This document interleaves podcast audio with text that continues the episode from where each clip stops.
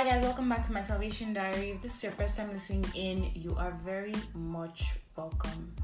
So guys, um first of all, I just want to apologize because I know that you know, I haven't really been posting like as consistently as I would love to. Um, to be honest, I can't really give an excuse or anything for that. Like, I just haven't been very consistent. I'm going to be honest. I'm going to own that. And I just wanted to apologize to you guys. Um, I'm going to promise from now on to be more, you know, consistent with my uploads, uploading these podcasts and stuff like that because, you know, at the end of the day, um, it's really not for me, it's for God and it's for what He put on my heart to do for Him. And I guess I've just been, I don't know, I don't really know, but um, just forgive me, guys, and pray for me as I go on this journey with you guys. Today, I'm going to be talking about control. And to be honest, like anyone who knows me knows that I'm someone who, you know, I love to be in control. I love to take charge of my life.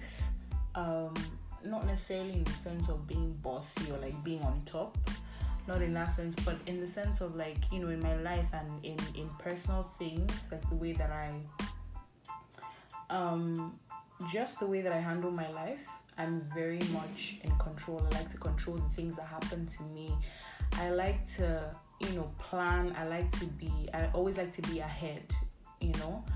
Um and to be honest that's a good thing you know? It's a good thing to plan for life. It's a good thing to always try your best to be one step ahead to control the things that go on in your life. But i think to an extent for me it's a bit unhealthy um, because obviously in life like you can't really control every single thing that happens to you. Like if we're being honest we don't really have control over much. I'm learning that now. I'm learning that now but I haven't always known that, you know, and I feel like that um, obsessive desire to always be in control for me has, um, you know, in life sometimes hindered me from doing certain things or you know um, going getting out of my comfort zone and really just doing things you know. And even for god as well like always trying to be in control of every situation. Sometimes i forget that you know god is spontaneous you know. He's he's he's not a god of confusion he's a god of order but he can be very spontaneous. And sometimes because i'm always like oh it has to be this way it has to be that way you know sometimes i forget to allow the holy spirit to lead of late or um i guess around a couple months i haven't really felt like i've been in control. Like i haven't really um felt like i i knew what i was doing or well not that I, I didn't know what i was doing but um, i haven't really felt like i've been in charge basically. Um, i've basically just felt like um, life has been throwing a lot of things at me that I, that I had no power to control.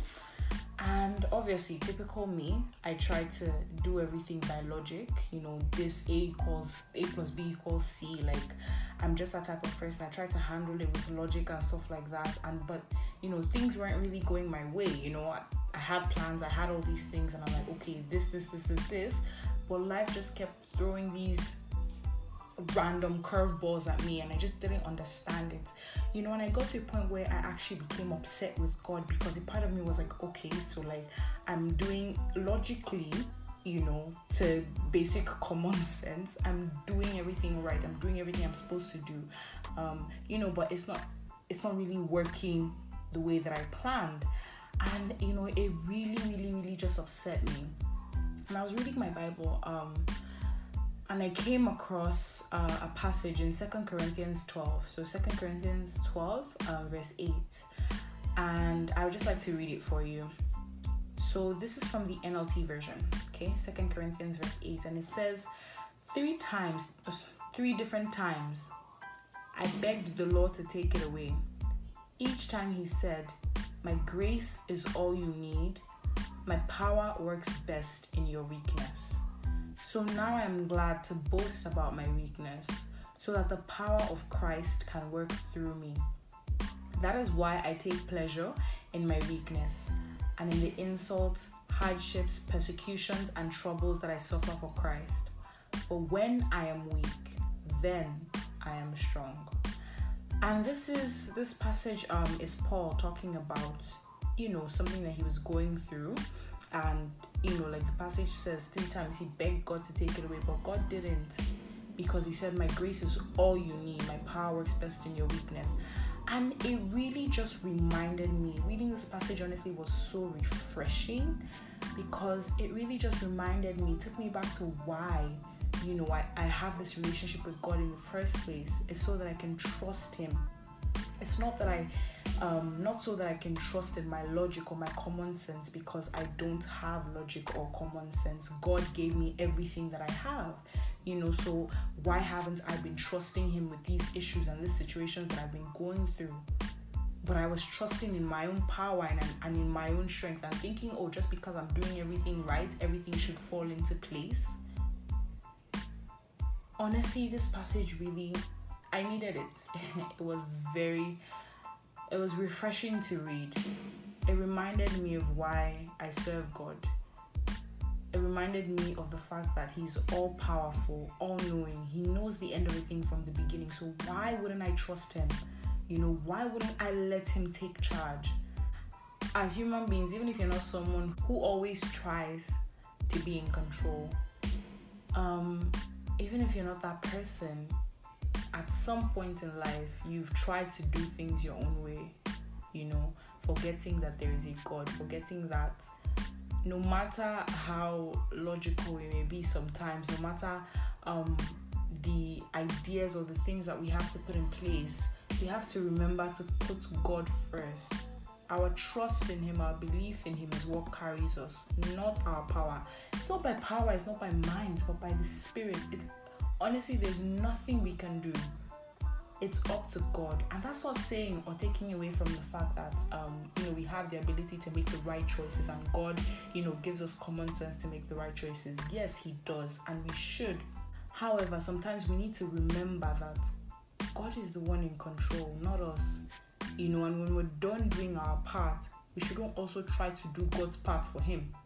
Sometimes that could be hard and it seems so easy because we have this all powerful God. But sometimes as human beings, we just we have our own ideas we have our own in fact we have we have so many things that we want to do and honestly sometimes god didn't send you like god did not send or he didn't ask for help.